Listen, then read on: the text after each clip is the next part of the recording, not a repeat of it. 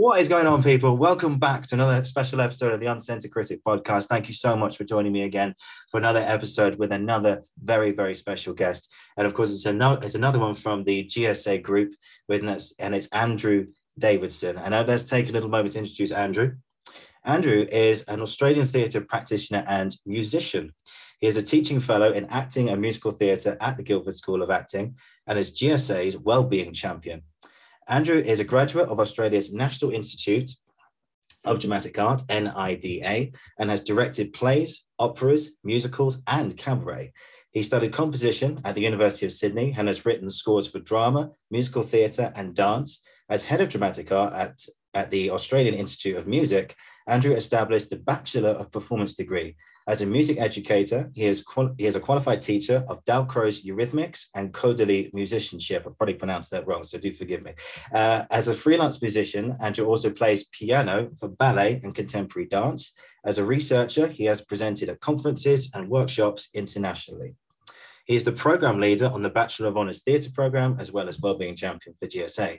His qualifications include Master of Music from Longley College School of Bard College from Cambridge, Massachusetts, postgraduate diploma of dramatic arts from the National Institute of Dramatic Arts, Sydney, postgraduate diploma in music from uh, University of Sydney, Bachelor of Arts from University of New South Wales, Sydney, and Bachelor of Music First Class Honours from the University of South Wales, Sydney. Uh, his affiliations and memberships, including he's a fellow at the Royal Society for the Arts and a member of Stage Directors UK.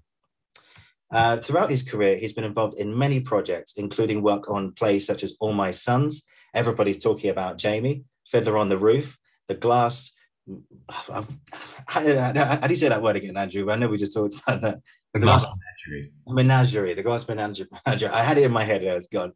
Uh, Hedda Gabler, The Heidi Chronicles, A Midsummer Night's Dream, Rabbit Hole, uh, The Taming of the Shrew, and The Women of Troy. As head of dramatic arts at the Australian Institute of Music, he co wrote and led the Bachelor of Performance degree program. He taught modules in performance skills, performance practice, and contextual studies.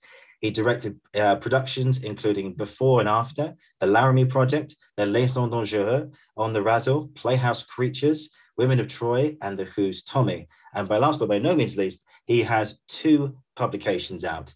One is called Konstantin Stanislavski and Emil Jacques Del, Delcroze, Historical and Paleological Connections Between Act Training and, and Music Education, and The Cycle of Creativity, a case study of the working relationship between a dance teacher and a dance musician in a ballet class, both published in 2011. So go and get your copies now. So, my goodness, what a wealth of stuff you have under your belt, my friend.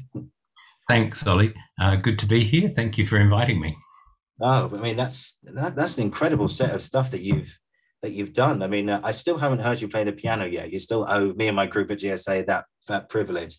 Um, so yeah, uh, one thing that I sort of like to sort of kick off on in this podcast is to discover the beginning. So to begin at the beginning, as Dylan Thomas says, uh, where did it all start for you? Where did the inspiration to be uh, involved in the arts uh, and indeed with music? Where did it start? Where did it come from? I grew up with it. My family were involved. Uh, my grandfather, uh, he sang and he played piano and the organ. Uh, that's my mum's dad. And then mum was always a singer and an actor. She was interested in uh, being on stage for the music, but also for the, the, the broader performance. And so I think uh, she met my dad when he was more of a lighting technician, I think. He was doing electrics on things, and then eventually he went into audio because he, he found the sound side of everything fascinating, you know, sound installation, live sound. So, as a family, we kind of were around theatres all the time, whether it was community theatre, pro am, uh, there was operetta. Uh, Mum was in the chorus of, of, operettas, and an opera company that uh, was a, a touring company in Sydney when I was very little. And in all of that world, I uh, got on the piano at a very young age. I got to do uh, some stage work when I was about seven.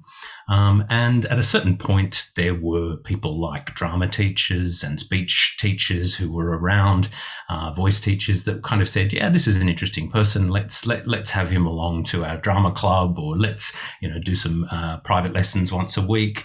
Uh, so this was true of the the piano teachers I had and of the the theatre teachers. And so I did grow up with a lot of this. And I remember sitting in rehearsal rooms uh, night after night, week after week, depending on where the context was, and it was a, a, thing to be to be dragged around to stuff. And I do recall when I was very small, maybe I was about four years old, I was being driven away from uh, a second dress rehearsal by my grandparents because it was time for me to go home, and I, I was standing at the on, on the back seat of the car, and I was banging on the window because I wanted to stay for the second dress rehearsal. So I was obviously uh, a theatre child from from very early on. Oh, that's I can't imagine that you'd be like you're so immersed in that moment in the rehearsal room. Like they're they're doing all kinds of magic, and you get that tap on your shoulders, like, "Come on, time to go now." So let's go. And you're like, just five five more minutes, five more minutes, and being dragged away. But uh, no, I completely. I, you know, I think we've all sort of had that moment in the in the rehearsal room where you sort of experience just pure, just pure magic, and, and you want to just sample as much of that as you can. Um, I suppose really it's a bit of a difference. Is there kind of a difference to discovering that spark when it comes to uh, actors working on plays, or is it actors working on, uh, well, singers more importantly working on musicals or cabaret? But I suppose you can still find sparks of brilliance in both of them. It's just like one is kind of in a more sort of decorative realm when it comes to like, and there's music and there's atmosphere and everything else in between. Whereas with you know you have to find the, the magic in the words when it comes to plays. Um is that a fair description or is there kind of everything sort of bonds together to create this wonderful thing known as the arts that we know? Yeah i guess it's uh, it, the whole experience is really important. The thing that i learned early on in my childhood was the integration of song dance scene um, I loved musical theatre when I was very young, and that was that was where I got all of my uh, sort of creative impulse from. Mm. I think I know probably most about uh, American history or culture from musicals, and I I know an enormous amount of quite random stuff about the world from having spent that time in the theatre, and maybe that's where the fact that an actor has to be interested in everything that's where it comes from uh, so I do remember a turning point in my teens when I watched plays that were not musicals, that didn't have any song or dance in them, and that was new for me. And it was so powerful the idea that speaking actors could make me feel as intensely as singing and dancing actors. Mm. Uh, and so I never have given music away and I've never given away that link between the two things. Oh, But the thing that the thing that I've been driven towards, and this happened uh, a little little later in in my studying um, career as a student, I I made the decision that I wanted to train as a theatre director because of text because I wanted to get deeply into what is it to unpack a play because the writer really is the writer's our great teacher at drama school you know the the, the words um, as you say Dylan Thomas love the words love the words um, mm-hmm. that it is um, it is something in an artist's uh, imagining that happens I would say, you know, it takes 10 years for a good play to to fully cook. Uh, but the first ideas that that playwright has are simply um, they're brewing at a very um, at a, at a very low level, and they and the characters sit for a long time, and the scenarios sit, and they develop, and eventually the words start to come to to the writer. Um, and so I think what our job is, because we don't have 10 years to do it as, as actors and directors, is to sit with the play for our six week, four week, two week rehearsal period, however long the budget allows, and to get as, as deeply into a kind of reverse engineering of that process. So we have to take the play apart a bit like a you know a, a, beautiful new car that we've bought but we pull it apart and we look at the components of it we see how they work and then we put it back together. Uh, and in some way it doesn't go back exactly as it came out of the shop because our job is 50% you know the, the writer gives us half of the creative experience. And then it's our job as as creative people as actors as directors designers to yeah to reshape that in our own in our own interpretation with with enormous respect for what's there on the page. Oh, massively, yeah. Because um, one, uh, one thing that I remember from our first day uh, working on Rabbit Hole when we sort of did like the read through all, all around, you know, in a circle, and uh, I, I I loved how you were very very specific about every time there was a beat in the line or there was a pause, you would always say, "And now there's a beat, and now there's a pause, now there's a beat, then there's a pause," you know, and you know, with we're there to and it's funny because in in that rehearsal process, you know, you discover the power of what it, what is being said when nothing is being said at all. And of course that's the writer's ambition for that in a way. And um, so that sort of brings me on to sort of the first question today is like so when an actor is in the rehearsal room and do forgive me i know i know from all, all this experience you gave us through the rabbit hole days but uh, i think for anyone watching who's or listening who's interested in what to do on the very first day or the first task to get that discovery process going when they get a script for the first time what, what would you say was the very first thing that they should be they should look at? What's the very first thing they should be doing yeah, uh, this is is a good question. I mean, as you say, the the the play we worked on, Rabbit Hole, which is David Lindsay-Abaire, here is a, a, a, play that's been written in the last fifteen years. Uh, you'll be looking at um, uh, contemporary people in uh, middle class America, um, not yet middle aged people. So you've got a context there. You know, these are people who have a young family. Mm. Um, so immediately we're, we're, looking at context. But what I love about having a new text in the room, no matter what it is, is to treat it almost like uh, almost like an archaeologist would. You know, even if it's a new play, uh, it's it's it's an artifact. It comes from a culture. It comes from a time, and to understand the context of that.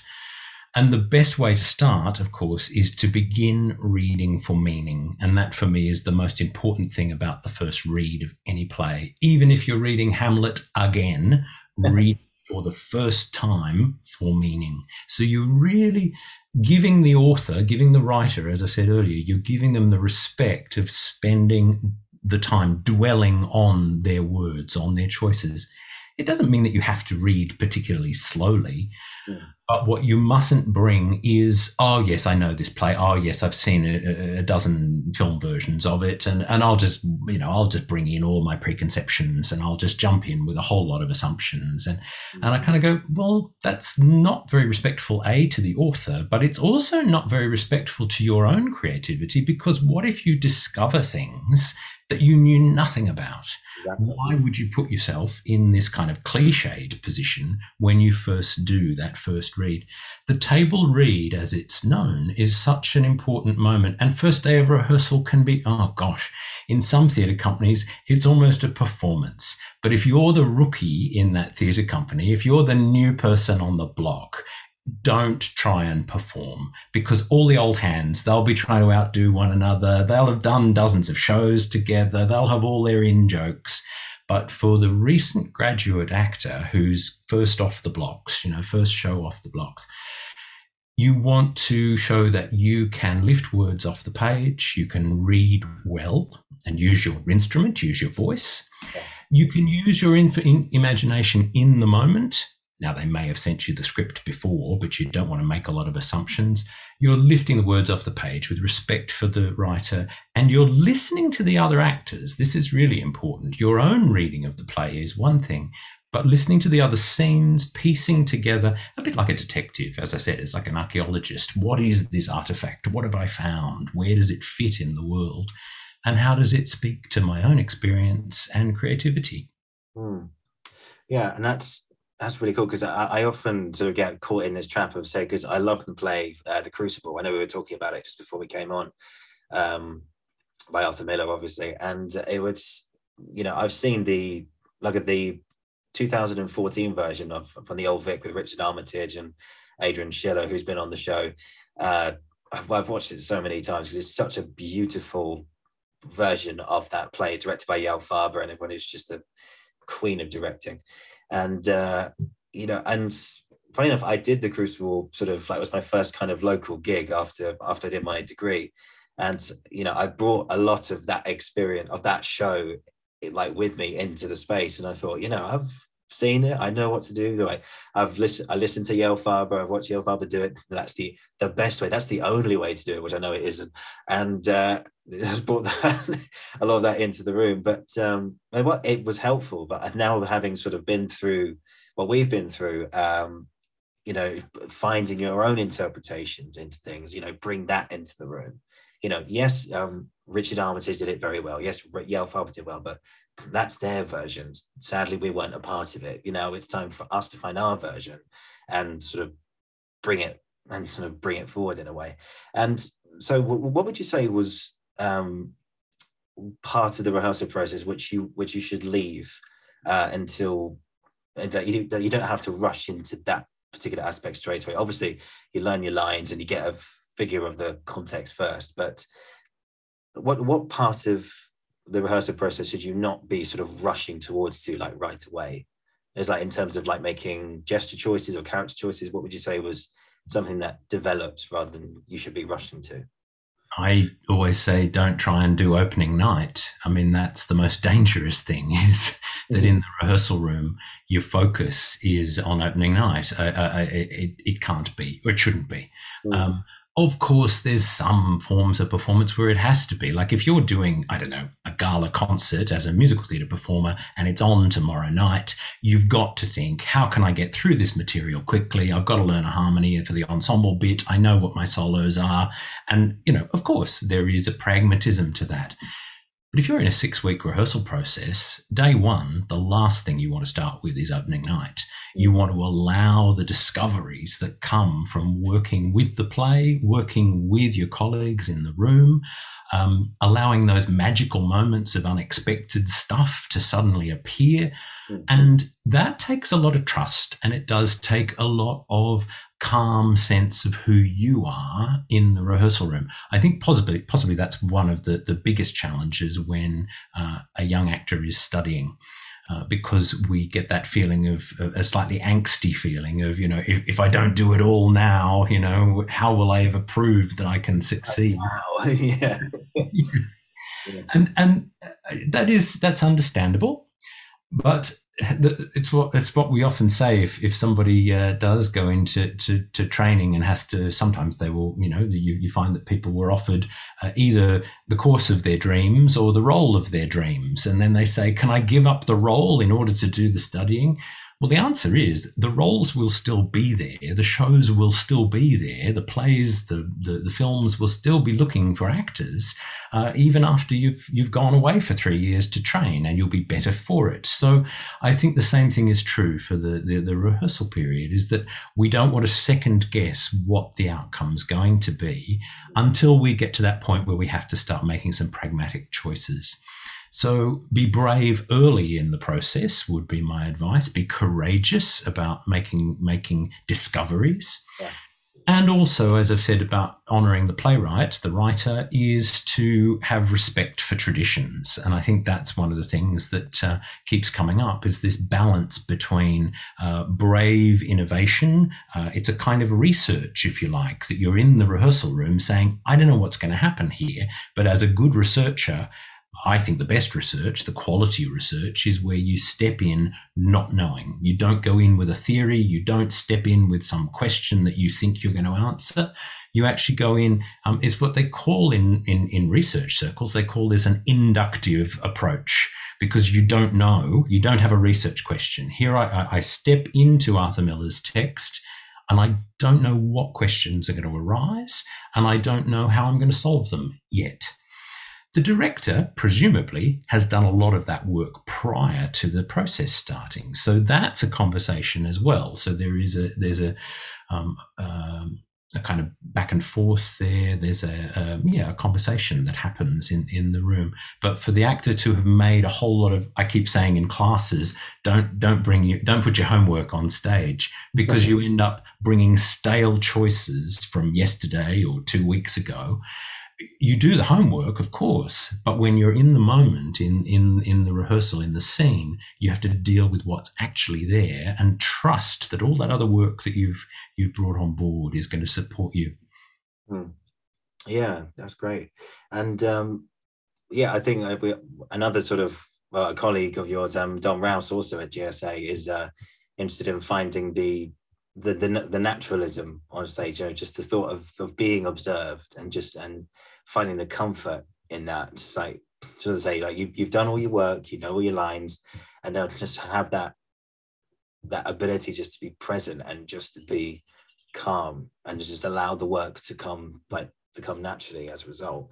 Um, so I well, another thing I discovered from you was the, uh, the the memorization process, which you talked about. I think you called it a mechanical memorization process of learning the lines, where you just where you write just your part down, and you just learn it like with no emotion, just like like a drilling of just getting all all the words in your head, and then the emotion comes later. Um, you know, and I found it particularly beneficial because like the words were all there.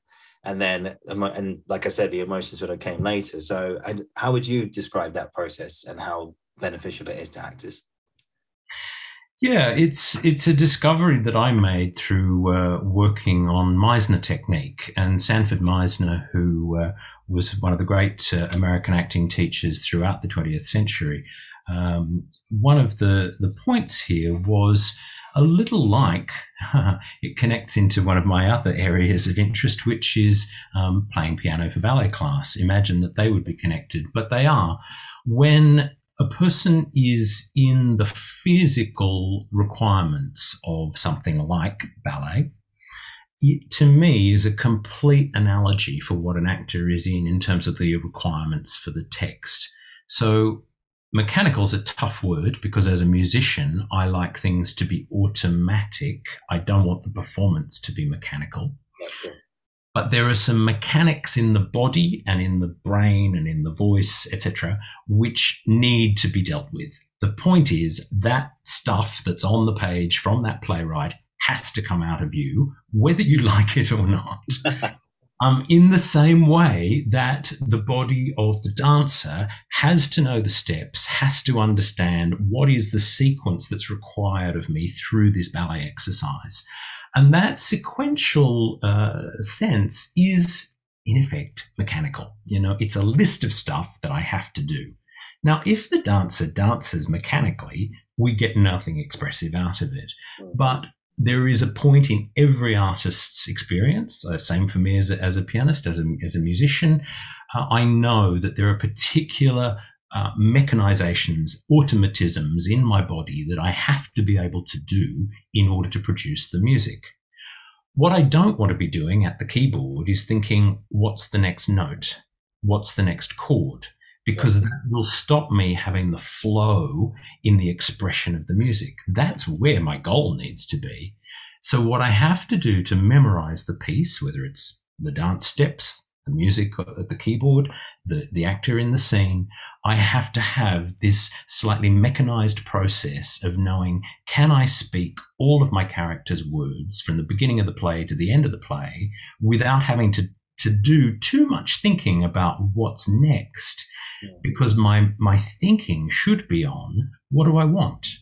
Yeah. How are you behaving? How have you just spoken to me? Why are you picking up that glass? Why have you turned the door handle and you're going to leave? Uh, all of those things are far more important to me than trying to remember what's my next line. So, for a, a, young actor early in training, one of these things to understand is how important it is to be able to uh, swallow, digest the whole play, and just be able to bring it out of you when it's needed. So, the process you described, we would write by hand our own lines, uh, almost like a monologue, and it just goes on and on and on. And each time another character speaks, we just put a forward slash. So we know visually on the page somebody else has something to say. But at this point, that doesn't matter. I'm not going to learn the other character's lines. I'm just writing my lines. And there is a brain science thing which probably Meisner was not aware of at the time he was teaching. But uh, Arthur Miller used to do this as well with Shakespeare. Arthur Miller would sit with Shakespeare's plays and just copy them out, which as a writer is a good learning tool. What did this other writer do? But it is uh, it's a physical thing that we do by writing it out in our own handwriting. We're working our brain in a different way. And we couldn't know this if we didn't have brain science to study what goes on. But obviously meisner intuited this. He knew that it was a useful practice to do this uh, a little like when a musician writes out a score. The composer benjamin britten used to do this with bach. He would sit and rewrite bach because he just wanted to learn what has this other uh, other composer done. And so again, it comes back to this respect for the words. So we're not trying to be mechanical because the words don't matter. We're trying to be mechanical because boy, do they matter. Yeah. Absolutely, yeah. I'd say, I just want to throw it to now. Benjamin Britten writing out Bach. That's probably the best music he ever wrote, and it wasn't his. Uh, as you can probably tell, I'm not a fan. So, oh dear. But um, that brings me on to possibly one of the main topics I want to I want to uh, talk to you about today, which is of course the work of Sanford Meisner. And uh, you sort of just spoke about him just now, but uh, how would you describe his technique and how? And you know, I I know full well just how helpful it is to actors, but again, like the memorization process, how does he how did he create his technique and how should actors reap the benefits of his work? Yeah, I find Meisner interesting and I stumbled on why I found him interesting.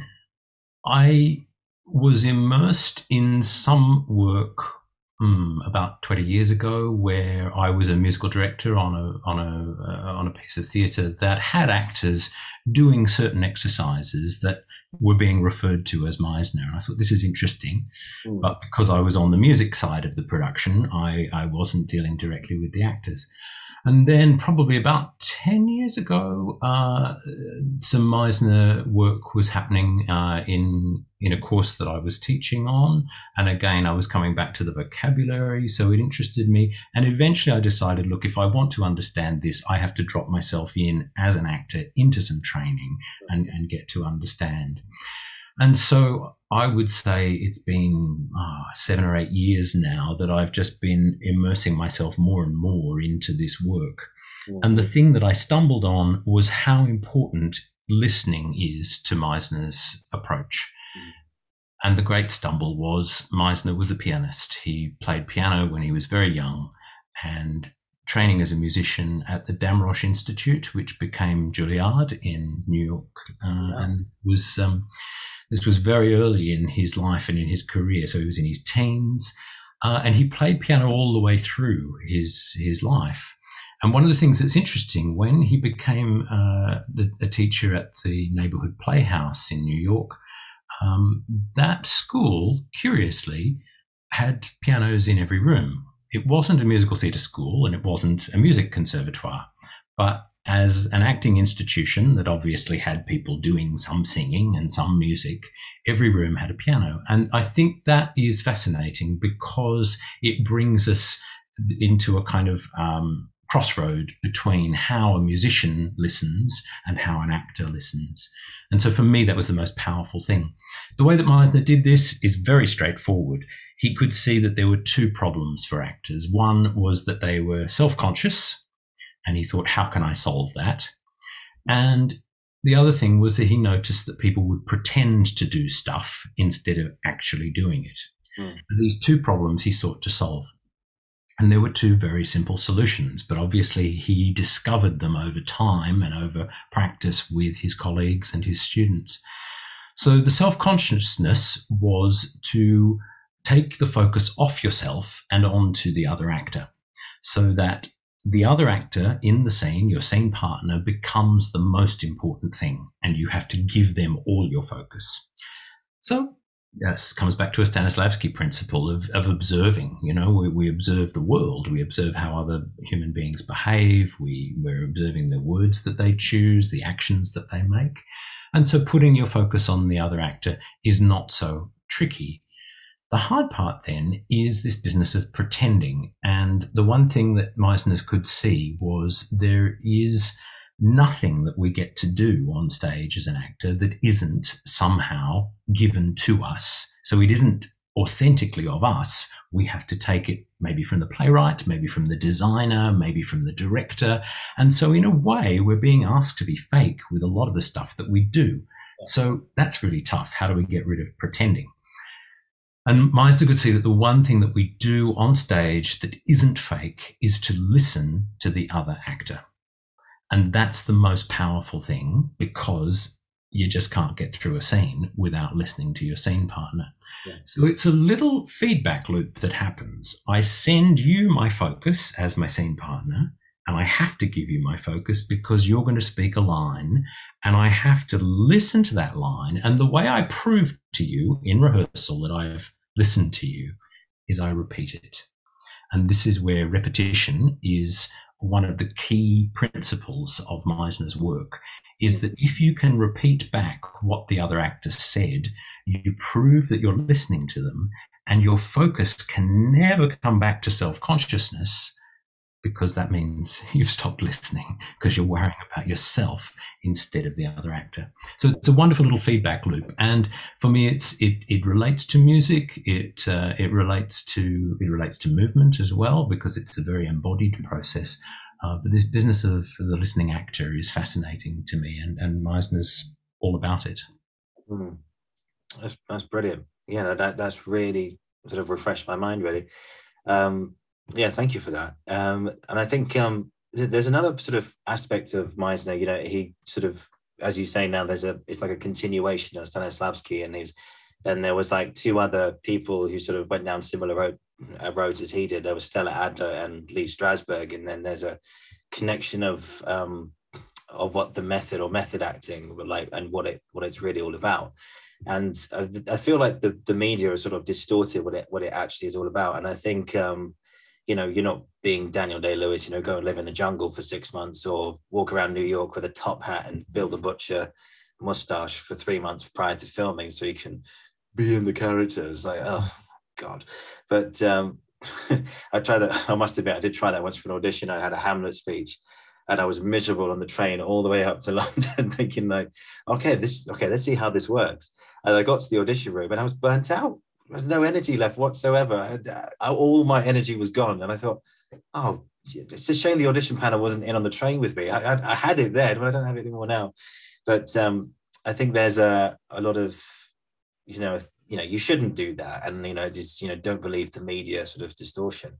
Um, but Meisner sort of came up with an as if uh, are you familiar with the term as if like so imagine you're in a scene with a character and if you can't you know if you want to bring something from your own life into the scene but you can bring something that's not entirely true but imagine as if someone you love has had has had a an accident or someone you you know has just got that job that which they've always wanted and that will bring the emotion. Is that is that a safe practice from from a acting perspective it's interesting because, uh, as you know, Ollie, one of my uh, hats that I wear at uh, Guildford School of Acting is as a well-being champion. So I uh, yeah. act as a conduit between uh, the, the Wellbeing Centre with its counsellors and so on, and uh, students and staff in in the school at GSA. Um, I'm not a counsellor myself, but I have a great interest in obviously the that the world of, of performance brings up psychology all the time. Uh, and I think we need to be more and more sensitive to this. So, yeah, you're asking a really important question, and it's got a whole lot of history attached to it. And uh, it's true what you're saying is that uh, people will they'll beat it up for a for a good story, um, rather than necessarily uh, being concerned about the uh, the the inner life of the actor. Um, I'll, I'll, try and put a put a put a simple uh, frame around it, which is that uh, Lee Strasberg uh, was a member of the group theatre in the 1930s in America, and he would be thought of now as the the sort of grandfather of method acting. Uh, he learned what he knew about Stanislavski's system, and I'll call it a system rather than a method, yeah. Um, Stanislavski's system is is sprawling, and it and it takes quite a bit of uh, quite quite a bit of, of looking at all of the, the different angles that you can find about it. But uh, Strasberg learned Stanislavski's work secondhand from uh, a, a, pair of uh, Russian emigres to America called Boleslavsky and Uspenskaya. And they opened the American Laboratory Theatre uh, in the 1920s, and that's where Strasberg studied. And so he took the Stanislavski idea that we can use our own emotions and our memory of our own experience, um, which is a fascinating one. Mm-hmm. But he took this idea, uh, which was one of Stanislavski's experiments, if you like, and he and Strasberg took this idea and, and really ran with it and, and developed it um, in a very very deep and thorough way. The tricky thing for me is that I push it to its its extreme and say, well, hang on, if I have to play an axe murderer, I'm not going to go out with an axe and start killing people. So my uh, and and of course I know there will be some Strasberg practitioners who will say, oh well, that's just being you know that, that that's being too too crass about it. But you can understand that there's a logic here that we need to follow. So what you've just described in terms of Meisner sort of turning away from this idea that we only use our own experiences and our own memories, mm. um, which is valid. We know this from, gosh, there, there were psychologists asking questions about this from the 19th century. You know, we, we could reliving our experiences. And they, we know more and more now with brain science and physiology that we hold experiences in the body, you know, that it's, it's, it's biological, it's physiological. But the question, as you say, is it safe to unlock this stuff in a rehearsal room? Well, if the safe space is created, yes. But my question, as was Meisner's question, is this a professional necessity? Do we have to do it that way? Are there other ways and Meisner, and you mentioned uh, Stella Adler as well. Stella was also very interested in how can we use imagination to take us into those places where we've known nothing like the experience of our character. We've never been anywhere near our, our character's uh, current moment. And so, how can we use other sensations, um, other imaginary processes to take ourselves there? So I'm very, very clear with students about that, that we're, uh, we're not doing method acting when I'm in a room with them. Although Meisner, Adler, they get lumped in with Strasberg as part of the American method, the thing that differentiates Adler and Meisner from Strasberg is that they were interested in what are the imaginative options. And you described, um, and it's the most contentious of Meisner's ideas, that you take something that is of your experience. So, for example, I have a brother, but I don't have a sister. So there's no point choosing my sister because she doesn't exist. So mm-hmm. I would choose my brother. And then I might say, um, uh, he's won the lottery. So how do I feel for my brother knowing that his winning ticket is going to make him a millionaire?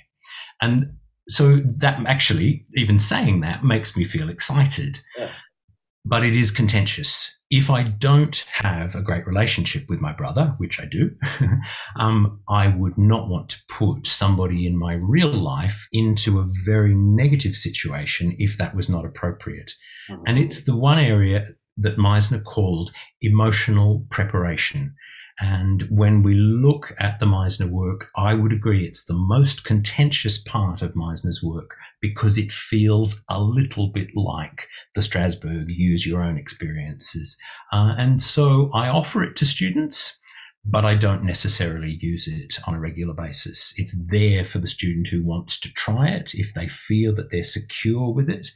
Uh, but again, I, I, always come back to this idea of um, of, of working in a, in a in a space that is held and supported. Yeah. Um, yeah so I I hope that describes uh, the. No, the... it does. No, it really does. It really does. That's great. Um, you know, funny enough, I'm just reminded of um, that story. You probably know this already, but um, for anyone who doesn't know, there's there's an amazing story when Laurence Olivier, I think, did his final film. Uh, I think it was Marathon Man, and uh, Dustin Hoffman, I think, was a, studied with Strasberg or was fully immersed in the Strasberg method way of doing things. And uh, in Marathon Man, I haven't seen the film, you know, well in its entirety, but I think I get a basic gist of what it was all about. Uh, Laurence Olivier played, um, I'm not going to assume, but anyway, but the two of them were in this film together. And the two characters, Olivier is playing like a medical man, and you've got Dustin Hoffman who's playing like his patient. There's people out there probably seeing the film thinking I'm getting this entirely wrong, but just bear with me. And uh, and Hoffman comes in, and his character is on the page says he's supposed to have been awake for three days, hasn't had a shower, he hasn't cleaned himself, he's just been there. And so that's what Dustin Hoffman did. He turned up, hadn't showered for three days, hadn't slept for three days, sat there looking totally miserable totally just just in pieces. And Olivier comes in and goes, "Dear boy, what what what's happened? I feel so bad for you." And it's like, I said, "Yeah, know. It's just just just the work. It's really beat me up." I said, "Why? Well, what? Why? Is the work beating you up?" He said, "Yeah, because you know." You know, the supposed to be awake for three days, hasn't washed, and I have to live the part. He said, "Live the part." He said, "Yeah, you have. I have to live the part to get get to the truth." And Olivier steps back and goes, "Dear boy, why don't you try acting? It's so much easier." and and that really stuck stuck with me. And classic story, I love it. yeah. Why don't you try acting? It's so much easier. Uh, and yeah, and again, Olivier comes from from a world where you know uh, you, you, ask you know what what what's what's your great secret to a warm up you know and the answer may come from a from an actor of his generation. Oh, I don't know, a cigar and a brandy should do it. oh, dear. So, funny enough, I, I just want to really quickly touch on the next question. Um, I, I again, one of from our classes, I remember you talking about when you discovered the website uh, Pinterest, and uh, where you create storyboards for characters and things like that. And uh, I remember you saying, oh, I was so excited when I first discovered Pinterest. I imagine a whole website dedicated to Harold Pinter. And then you realized it was just a website full of images. And I was like, oh, if only there was one. But um, but uh, well, I did say that to one colleague, and she said, "Oh, I couldn't think of anything worse." oh no, the work. Of, I just want to quickly touch on Harold Pinter, and, and and because I'm a huge fan of his work, and um, you know, we were talking about the beats and stuff earlier, and you know, you have the Pinter pause, etc. But I love the stories about. Um, I've, I've mentioned this a few times.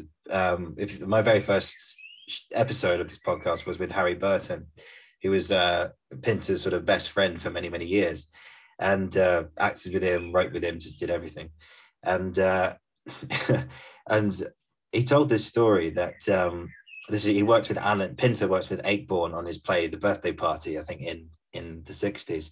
And Alan Ayckbourn shows up and he's got all these questions. He said, Harold, what, what, what's their motivation in the scene? Where does where does my need, what's my objective or something like that? What do these characters do? Where have they come from? And Pinter just sat back and just said, mind your own fucking business. It's all in the text. and, and, uh, and, I thought that was brilliant. So yeah, how, how do you um you know, tell me about your love for Pinter as well and your interest in in his plays. Uh, I think that is a, a, sort of sideline of things of, uh, uh, of, what, of, of, what I think of as the musicality of theatre.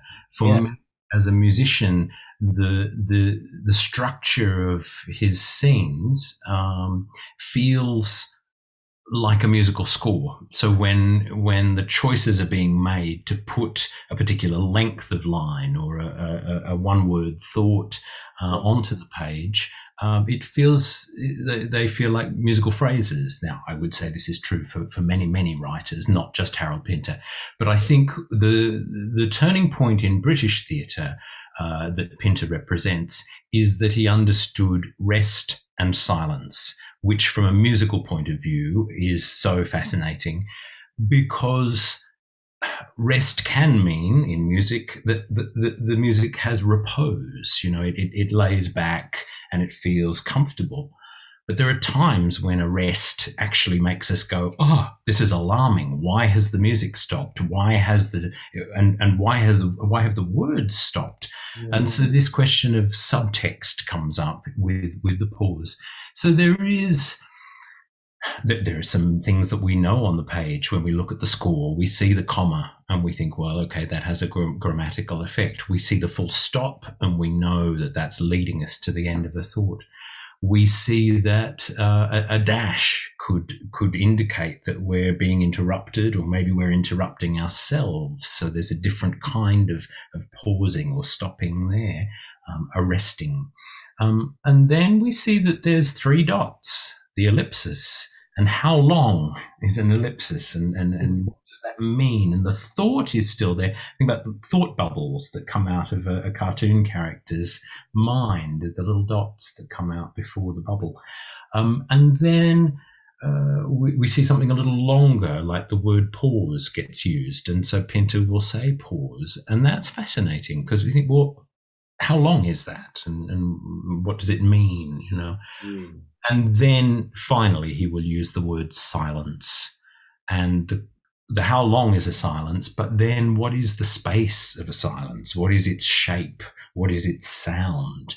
Um, so the the the, the great uh, modern composer John Cage wrote a whole book called Silence, which is kind of like a it's like a, a scrapbook of thoughts and, uh, mm-hmm. and images, because John Cage asked the question, you know, can we really have a silence? Is there any such thing as being able to stop all sound? But again, I'll say as a musician, all sound is motion. While ever the human body is in vibration, we will always be making sound. Uh, John Cage went to, it was in the 1950s, he went to Harvard University because they had, it was like a recording studio with a, with a, um, they called it an anechoic chamber, as in a, a room that has no echoes. Mm. It was, it was fully soundproofed. And so John Cage is in this room and he says to the engineer, but I can hear sounds. And the engineer says, Yeah, yeah, what are they? He said, Well, there's a really high pitched whining. And the engineer says, Yeah, that's your nervous system. Wow. Mm.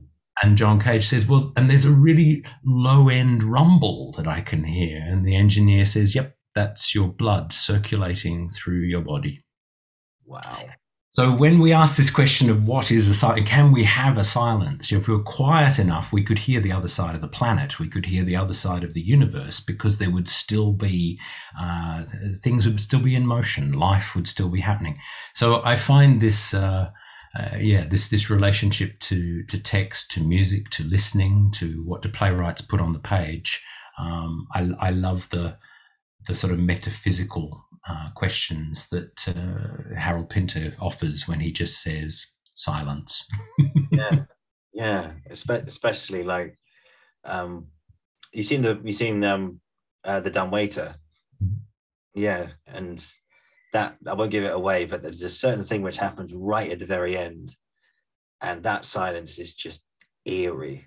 It's like, how has this happened? And like you can, like you, and as you were saying, the metaphysical stuff, like you only not something you have you become very aware of your own heartbeat and your own sort of circulation of your thoughts thinking how the fuck is this happen honestly and uh it's it's that's amazing and I, I, I want to go into this room. I want to hear my nervous system. I want to hear my. Well, it does happen if you've had uh, one or two too many drinks. Uh, and you lie yeah. down in a very quiet bedroom. very true. Very true. You hear through the pillow. that's the ringing in the ears oh. After a big night. You speak like a man for, of, of experience in that department. oh, we all have. We all been there.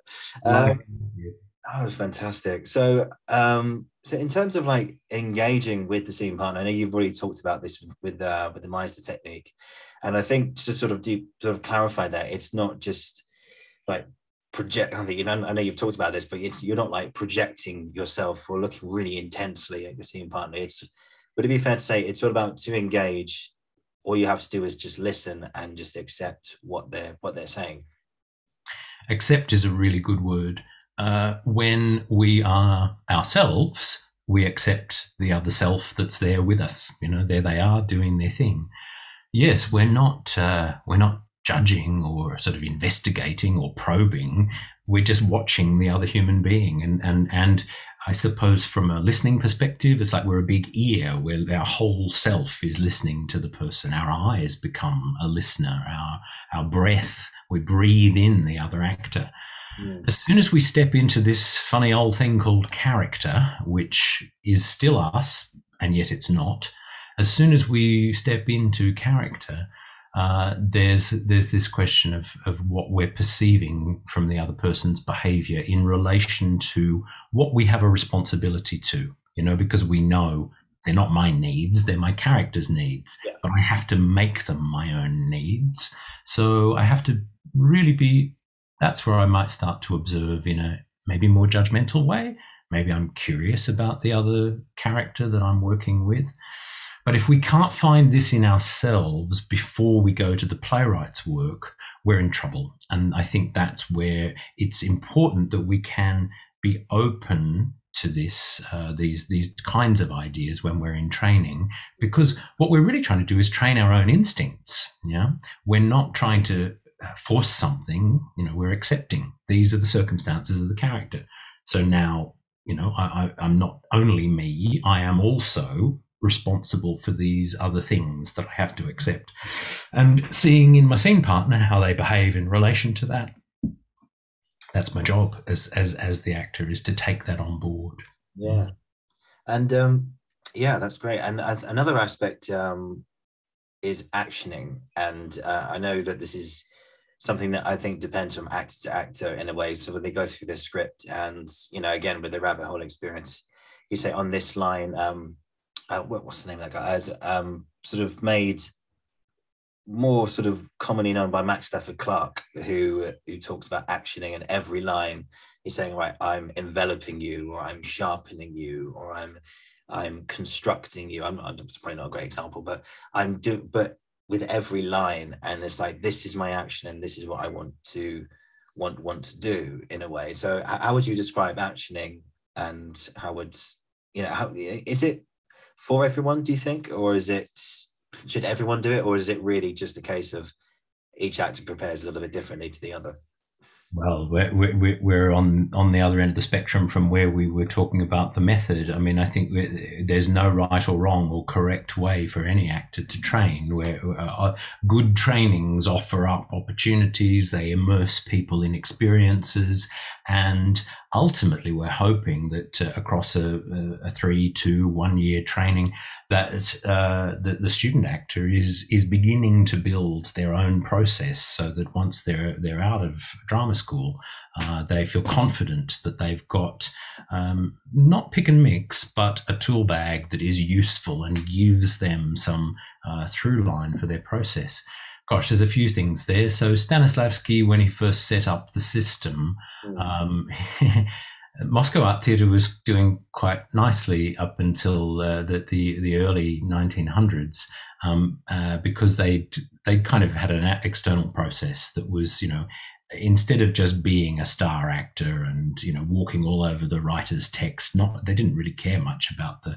the, the writer's words. They would kind of extemporize. But you know if you were the famous star you'd come down the front and speak out to the audience. And of course Stanislavski changed all of that. He said, you know, actually, what we need to do is observe human behavior and we need to do physical things that show uh, the real life of the character. And that's great because it was an external way of looking at how can we prepare the actor from the outside to be able to become the character. But it's about 1906 that he's in a show saying, ah, but I don't feel anything we're getting standing ovations for what we're doing on the outside. Mm. So this is he, he, famously goes and sits on a rock or a bench, depends who did the translation. It's probably a rock for the Soviets and it's a bench for the Americans. um, and, and, you know, it's like he, he had a moment of, of, of going to the mountain, as it were, to, you know, to, to look into his soul. And this is where he comes back to the Moscow Art Theatre with the system, which is is really a, an internal process and it's about what's going on inside for the psychology of the character. It's where we get our round the table uh, script analysis, our text analysis process comes from the system. Um, and there were four banners that he hung in the in the in the rehearsal rooms. Um, so uh, he wanted relaxation, which is important to get rid of tensions that are unnecessary. Mm. Um, he wanted, given circumstances, to be very important, you know, because we've got to know who are these characters that we're dealing with, what are their circumstances. He wanted focus because he wanted to bring people, as I was mentioning uh, in the Meisner work, to, to bring the actor's focus into story and connection. And the fourth of these banners was action. Uh, and it's been much um, spun over over decades this idea of action There are some actor trainings in which uh, there is very little attention to anything to do with what we've just spoken about with the method or this kind of halfway house that I've mentioned with, with Meisner technique. But some actor trainings will deal only with actioning. So you learn your lines, you choose an action for each line, you play the action from a physical point of view on your scene partner, and if you can see that it changes them, it affects them in a deep way, then we say, okay, that, there it is, that's actioning. For many practitioners, this is a slightly dry way to work and a slightly intellectual way to work. So I completely understand. You know, I, am I'm I'm not uh, I'm not selling any particular thing here as I talk these things through. I I respect them all, but the idea of an action is a transitive verb, so a, a, verb that I can do something to the other actor and see that it has had an impact. So I think you used something like to spike or, or stab. Now, when we're not going to hurt the other actor, you know, it's acted aggression, but the spiking or the stabbing is there, and the other actor responds because they've felt spiked or stabbed. Mm-hmm. And you can see that a transaction has taken place. You wouldn't use the word love, for example, yes, because to love is not a transitive verb because you can't sort of do it physically and you can't see uh, a response from it. So we're looking for transitive verbs for that. I find it's useful for some students when they feel like they're inside themselves too much and they want to come out of themselves in order to engage with the other actor. But for some student actors, it's it, it, it doesn't do as much for them as the, the business of listening to the other actor and drawing in. Um, you mentioned colleagues at GSA. Jaq Bessell uh, at GSA uh, several years ago in, in one of her workshops, I heard her use the terms being on send and being on receive. And I think they're terrific because the, the Meisner work, the listening is about being on receive. But when we choose to do some actioning on a text, we are on send. And it actually it, it forces us to say, what am I trying to do to the other actor in the scene? Mm. Fascinating stuff. Um, yeah, I think that really, really does help. You know, just the process of listening and how, and I think all three could actually like intertwine into one process in a way. I'm probably just speaking for myself here, but you know, if there are some blocks and you're struggling to find the key to that particular lock, you know, each one of those three things can can help in a way. So it doesn't have to be all one thing or the middle thing or the or the third thing for example. You can have like a mixture of all three which goes into the overall experience which which really really does help um, help massively. So there's always a way in. Uh, i think um as a director yourself uh, when it comes to because we talked about the text analysis but when it comes to creating a world so if you're being produced with ideas for set and and the the visual elements of the play in a way what, like where do you what's the again what's the first and last thing that you sort of look at in terms of creating a world, but like specifically for stage like and where do you begin and where do you want to finish in terms of creating the visual aspects of the show yeah, uh, I think we have to come back to the writer's words, unless, of course, we're devising a piece, which is slightly different. But the text analysis that I would do as as an actor, as a as a as an acting teacher, I would also do as a director. So, looking at, at what does what does the writer require of this piece? Um, you're asking the really fundamental actor questions like um, who, what, where, when, why, how. Uh, and those things, if you keep asking those questions, you get solutions from the text and from the page. The one uh, big part of my training at NIDA in Sydney as a director was uh, the, the deputy director of, of NIDA at the time was uh, Peter Cooke, who has since gone on to run Carnegie Mellon University's drama department. And Peter was also the head of design at NIDA for many, many years.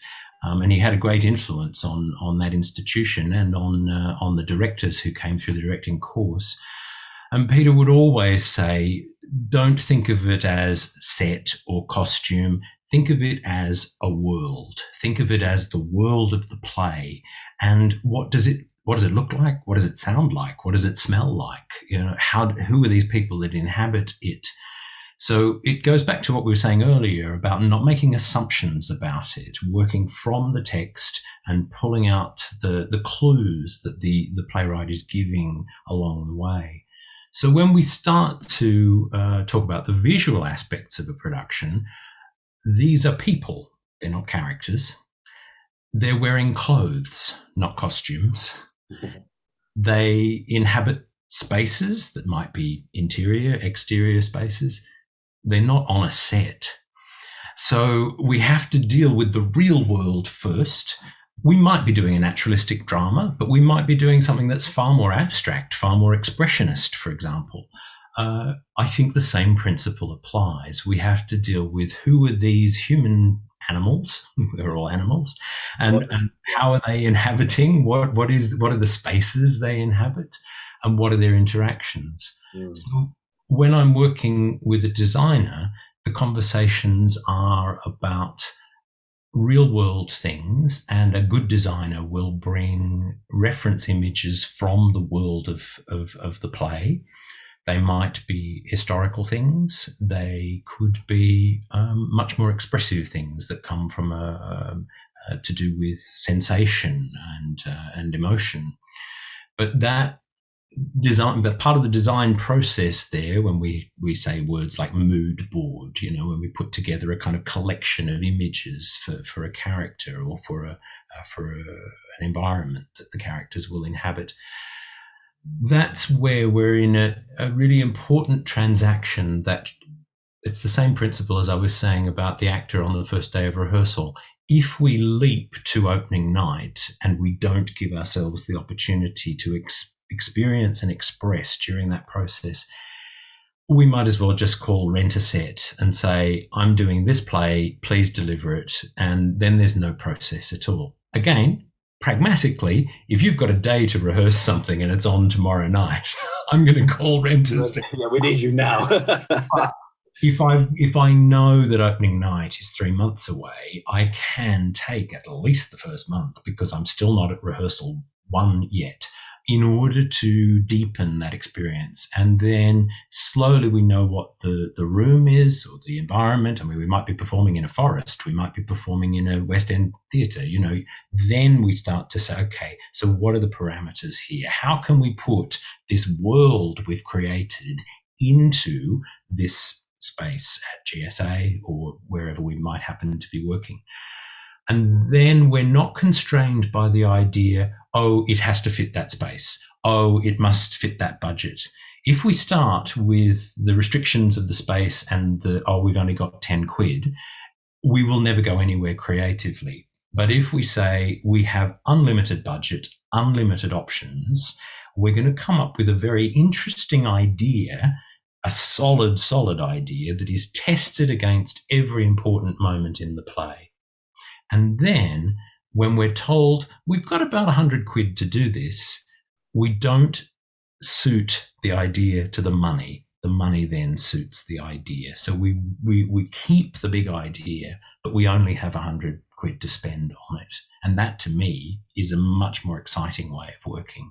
I, I can't I can't bear it when a production meeting starts with we've only got 50 quid, so you better not expect much. that is not the beginning of a design process. You're just sat there thinking, oh no, here we go again. no, no, no, no. We need to create the set, we need to be visual. We yeah. need to make the thing, we need to have the idea and, and have the world of the play very clear because mm. we will know how to spend that 50 quid. And a good designer will know, ah, yes, that's essential. It has to say this. We must have this. And then we spend the 50 quid really well to make a beautiful statement about the play, as opposed to saying, oh, we didn't have much money, so you're going to have to look at this ugly sofa for the next three hours. Oh, wonderful. Isn't that great? Oh, I, I wonder what, because I, I know we created like a spine of a set for Rabbit Hole, but uh, it would have been so cool just to put it in like the Bel Airs or patch with the theatres on Surrey campus and just yeah, just get create that world and see what see what else we could have done with it in a way. Yeah, Ollie, I should say that uh, for, for, for, that uh, part of our process, I deliberately chose uh, a designer and director's ideas that had come to a kind of ground plan, mm. because that's usually where the actors meet it. Unfortunately, you can't get hired to go through the design process with, I mean, there are companies in the world that do that, but oftentimes we come to the first design presentation and we see the model box and we go, oh wow, this oh. is the environment we're good. And but that's had many months of thought and care by the director and the designer before the actors look into the model box. And then we see um, costume renderings, you know, and of course there's that word again, costume. In the real world, we only ever wear a costume when we're, you know, dressing up for a fancy dress party. But the, the characters in the play are wearing their own clothes.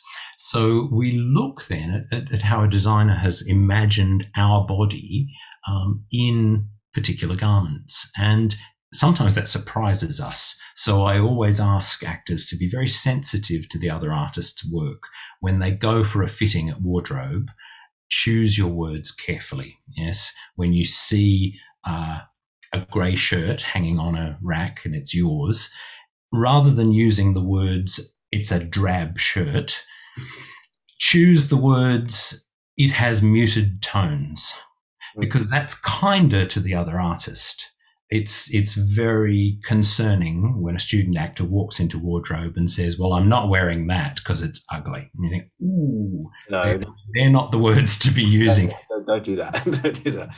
Because because we're we're trying to negotiate with with the, the the other artist who has a conception of this character, and it is often strange because uh, for the actor in the rehearsal room, we may not have had any a sort of bridge into the conversations that the director and the designer have had, and that's where the pragmatism comes back. You know, this is the costume, that's what you're wearing, and we have to find okay, how can we then, by seeing the the, the garment, it's going to change our thoughts about how we will wear it. Putting it on our body will change how we wear, uh, how, how how we, we behave. Um, the, the the shoes we wear, the the collar on a, on a shirt or a, a uh, address. So these things are always made. Um, they're, always made part of the, the, the creative process and the professional process of having the conversation with with the other artists who are involved. Yeah, yeah, amazing stuff. Amazing stuff. You know, I, it's so because um, we're, we're doing a show and in two weeks, in fact, we'll be in Widows on, on in Pat's, and we saw the box three weeks ago and it was like wow exactly as you said it, it was like oh my god wow this looks so cool. And then we went to the workshop last week to check it out and no this week yeah we, we saw it very recently uh, to check it out and it was just like oh wow okay. And then once and I think the really exciting bit is when you see it all in the theatre and it's all put together and you start to rehearse with it and then suddenly all these new ideas just start coming up and the, the play the world of the play starts to become a lot more visceral as well as just realistic. You know, I know that's probably not the best word to use, but it's there. It becomes alive. That's better. It becomes alive right there in front of you, which is great. Um, it's physical, and and you you have to relate to it in a in a very um in a very practical way. Absolutely, absolutely. I just got two more questions for you today, um, Andrew. So actually three. We'll start. We'll start with this one. It's just a very quick one. Uh, we talked about music and stuff today. Who is your favorite composer?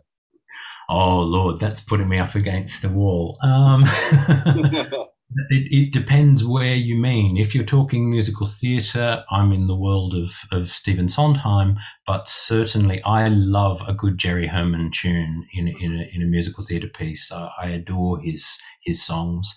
Uh, but then, gosh, your Cole Porters, your Gershwins, that's all the classic um, music theater, musical theatre tunes.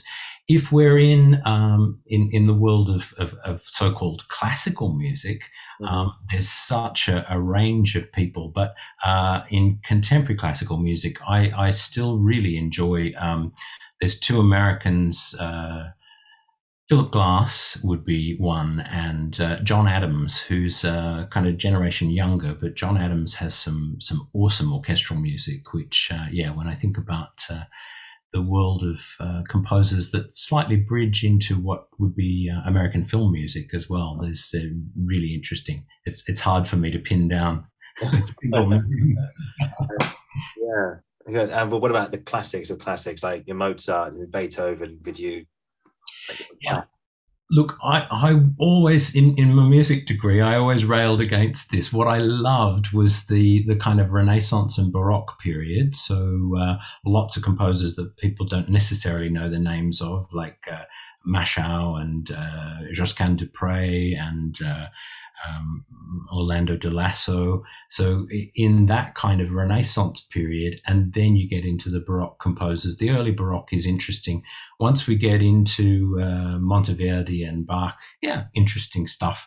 Uh, uh but I, have always been uh, at that sort of pre-classical end, and then the kind of 20th century.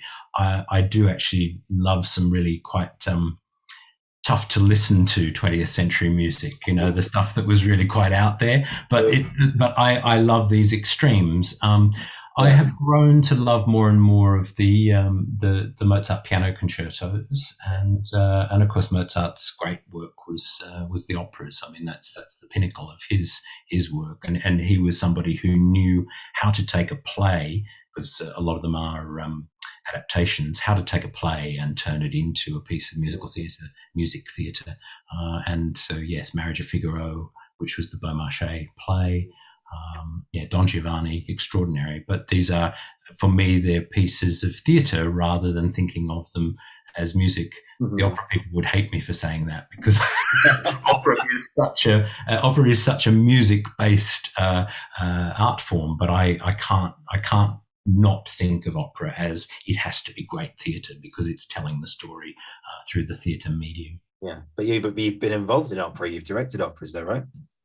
Yeah, yeah, and it, but it is always a tension. I, I know it's a tension, particularly for the singing actor in that situation. Again, I had a wonderful um, uh, production manager on on one uh, opera that I did, where uh, they would always call through the the shout mic, you know, uh, actors standing by, and eventually one of the uh, one of the cast members stopped and said, "Please don't call us actors. We're singers." And I thought, oh, ouch! Yes, there it is. Um, because yeah. my my view is, if you step onto a stage, even if you consider yourself an opera singer, quote unquote, I'm sorry, my friend, but you've become an actor because you're stepping into the theatre space. Um, so simple things that we might do as actors, and what musical theatre stu- students will do all the time is they love the physical challenge while they're singing, but often you will find that there there are people in uh, in in opera contexts who are a little more concerned about what they do physically because they know that it will affect the voice, and that's where you know you're in that edge of it's a music art form because they want it to sound as brilliant as it can, uh, and they don't want to sacrifice that by doing cartwheels or hanging upside down. Oh my goodness. Um, I do have another question that came in now, but we've just got a few more left before we finish today. Um, but when you come to composing st- um, stuff, you know, I in my brain I can't even think about because there've been so many different variations of all kinds of different rhythms and different melodies and stuff like that. Like, how how do you compose something without you sort of trodding on on territory like like this melodies all been written before? But how can you create something new? And indeed, how can you like how do you look at like a ballet or a routine and just is it all is it all about just hearing a tune in your head and then just knowing like which chord segment is the right or just basic improvisation and just hope that you remember what you've done how, how do you do it yeah, I think there's a series of vocabularies which, as you've done stuff over time in a certain domain, you go, oh, yeah, well, I get harmony and how that could work and what the possibilities are. Mm. Um, the the rhythm of things is so important. You know how where is their pulse? Where is their where do things go twice as fast, twice as slow? You know all of the the, the relationship to a tempo, um, the the phrase and the contour of a melody. I, I, love all of that. That's that to me comes from. Uh, always being interested in singing, always being interested in in how words are set to music. That for me is a fascinating area because that you get the rhythm of the text, but then you're getting the pitch contour. I mean, it's the one thing an actor has to do is be their own composer you don't have a Mozart to set all of the playwright's words to music. You, you don't get told your rhythm and your melody. So, in fact, in some way, an actor's, an actor's work is like a composer. You're having to set the words to a particular tempo and a, and a shape and a, a, melodic contour of your voice. So, I think that's that's how I uh, I come at composition from an improvisatory point of view knowing what the vocabularies are that I want to use. And and so yes, if I'm playing for a, a dance class and I'm improvising, it's exactly that kind of work. Yeah. I mean, I mean, I, I really want to learn the piano at some point in my life because it's just such a beautiful instrument and everything. But uh, yeah, that's definitely on the bucket list for me. And like you've completely sold it to me right now about about everything there. And just just promise just promise me and my group that you will play the piano for us. I'm going to get this on camera now I'm going to get this on record. Can you please promise us that you will show us your piano skills? Even if it's just 30 seconds please just show us some of, of what you can do i would be happy to. I uh, last um, one of my colleagues, uh, uh, Rachel Kerridge, uh, she teaches ballet at GSA on a regular basis, and that we, we we've kept been trying to make our our timetables intersect so that I could come into one of her ballet classes and just play for the class because she's always on her iPod and ticking through the tracks, which is great. But it would be lovely just to have uh, a, a, an hour of ballet one uh, one morning where we could just be colleagues working together. She sets the exercise, and uh, and I uh, improvise the the music. Sometimes I work from scores as well, but it's just for me, it's an interesting. Um, there's an interesting dynamic, music and movement, and the connection of text to music. I've always found these things, you know, they're, they're kind of uh, little little Venn diagrams where where things intersect in in in artistic life. Yeah, Great. Well, we've got that on camera now. We've got it on record. So, yeah, but that sounds amazing. But and just finally, um, it's kind of two questions in one, really. But uh, I think this is a, a lovely sort of uh, place to finish. Is um, when you go to the theatre now with friends or family, and you you see a play which you haven't seen before, or a play you have seen before. Um, can you? I think, and I I sort of have this as well but did you have this are you able to switch off your this is i'm just coining this phrase your director brain? Like can you can you switch it off and just enjoy the night of the theater? Or can you just can you relax when you watch a show? Or are you constantly like okay that's a good position for that chair. That's a good position for that act. Okay their listing's very good. No their, their, their listing's not very good. They don't doing anything. It's like ah! It's like are you able to switch that off or and enjoy a night at the theater? Or can you does it always sort of creep in it's an interesting question because I always say in training that the actor has to get out of the audience and get on stage because when, as student actors, we, we, we love watching other people's work, but we have to know when, when we have to be on stage rather than be in the audience. I don't see it as uh, as cut and dried as that. I feel like part of my theatre going experience is to enjoy the richness of what all those artists have put into the piece. Um, and I feel like I go to theatre because I know it's a piece of artifice. But what's lovely is when it, it takes you into, as I say, a world, uh, and that that world is consistent and it has its own internal logic and it does its, it takes you down, you know, uh, uh pathways you never expected. That for me is what's thrilling. And I don't think as professionals, we ever really turn off that technical part of ourselves because it's it isn't siloed. It's not separate from our expressive life and our, our enjoyment of things. Mm. The, the, the techniques that we, we, we learn and we develop over a career, they are the engine room for our expression as an artist. Yeah. So I enjoy absorbing that when I go to the theatre because I'm I'm sensing that and feeling that from from another group of artists. Yeah, um, yeah, I, I couldn't agree more. You know, it's always that feeling of, okay, well, what are they doing? Well, what, what they're doing this, or maybe I could use that. But I think it's also good to sort of have that sort of detachment and say, and just watch the work and just think, okay, I'm in the audience tonight. When I'm on stage next, then I can sort of apply secretly what I'm taking in here. Just, secretly in the background. And just one final question today is um, what's been an experience that you've had at the theatre and anywhere in the world that you've never forgotten?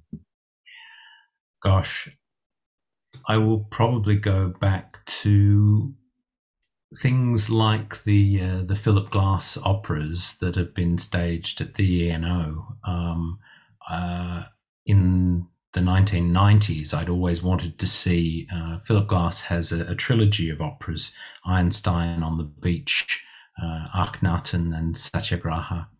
And uh, I've not yet seen Einstein staged. I wanted to many years ago, um, but I've seen productions of uh, uh, the other two, and they're not short and they're not a simple watch or listen, but I love the fact that they take they take you into a kind of meditative space because uh, the story uh, evolves over over a long long period of time, and in some ways they're using the theatre of image, so it needs to be staged, even with Philip Glass's amazing music, uh, but also uh, they're contemplating, um, as the titles would say, um, three historical figures that are quite powerful in terms of their ideas for the world, whether they're scientific, spiritual, political.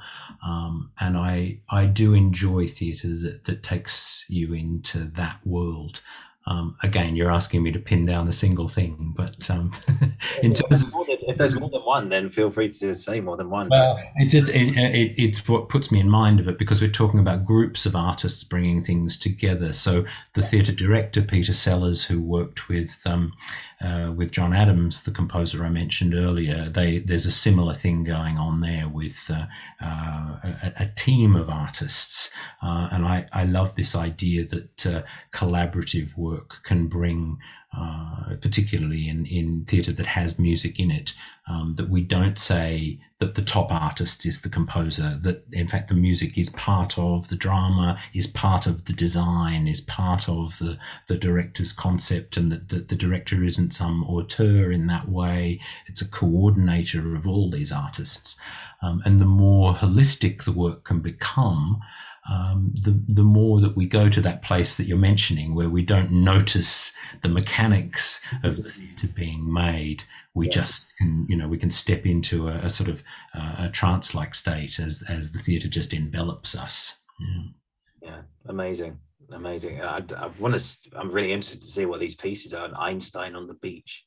It's an image I never thought I'd ever see, but I'm just getting an image now, him in his full suit and everything. Uh, that's amazing, Andrew. Thank you so much. Today has just been so informative, and I've it's just been so nice just to just relearn everything from you again. You know, because and I speak on behalf of myself and and the rest of the group. You know, who were with you for those six seven weeks doing Rabbit Hole, and uh, everyone in that group. We, we speak so highly of you, and we are so very, very honored and very touched that you would share your passion, your desire, and everything that you love about this business and your music and everything with us and your love for the play as well. And I think I speak and I think I speak on behalf of everyone when I say that when we look at a copy of Rabbit Hole in the future, or indeed see it being, you know, being potentially staged in town, we will look at it and think of yourself and just love and just just reminded of all the love and that you brought into the room and the safe space you created. And yeah and i think just want to say just massive not only thank you for today but just thank you for just sharing your love and just being you and just being so passionate about everything that you do. And just so thank you for that Thank you, Ollie. That's really kind. I've had a terrific time working with your group uh, of uh, MA actors, MFA actors, because it's been uh, such a responsive group of people and uh, uh, and people who've really looked out for one another and cared for one another in the the workspace. And I think that's uh, this the frame of fiction can't happen without the the, the professional base that it stands on, and and I think that's been a, a wonderful thing for for your group uh, as you've gone through your training. So, and thank you for today. Thank you for the invitation again. It's been great. Oh, my my pleasure was all mine, honestly, and yeah, and it's a real credit to yourself with, with your professionalism and again your love for everything and. Uh, and yeah, and I think that is a lovely place to, to call it a day. So if you just hang on after I finish the recording, I'll say goodbye to you one on one. But yeah, guys, thank you so much for listening. Thank you for watching. This has been the Uncensored Critic podcast, and I will be back very soon. Once again, Andrew, thank you so much. Thank you, Ollie.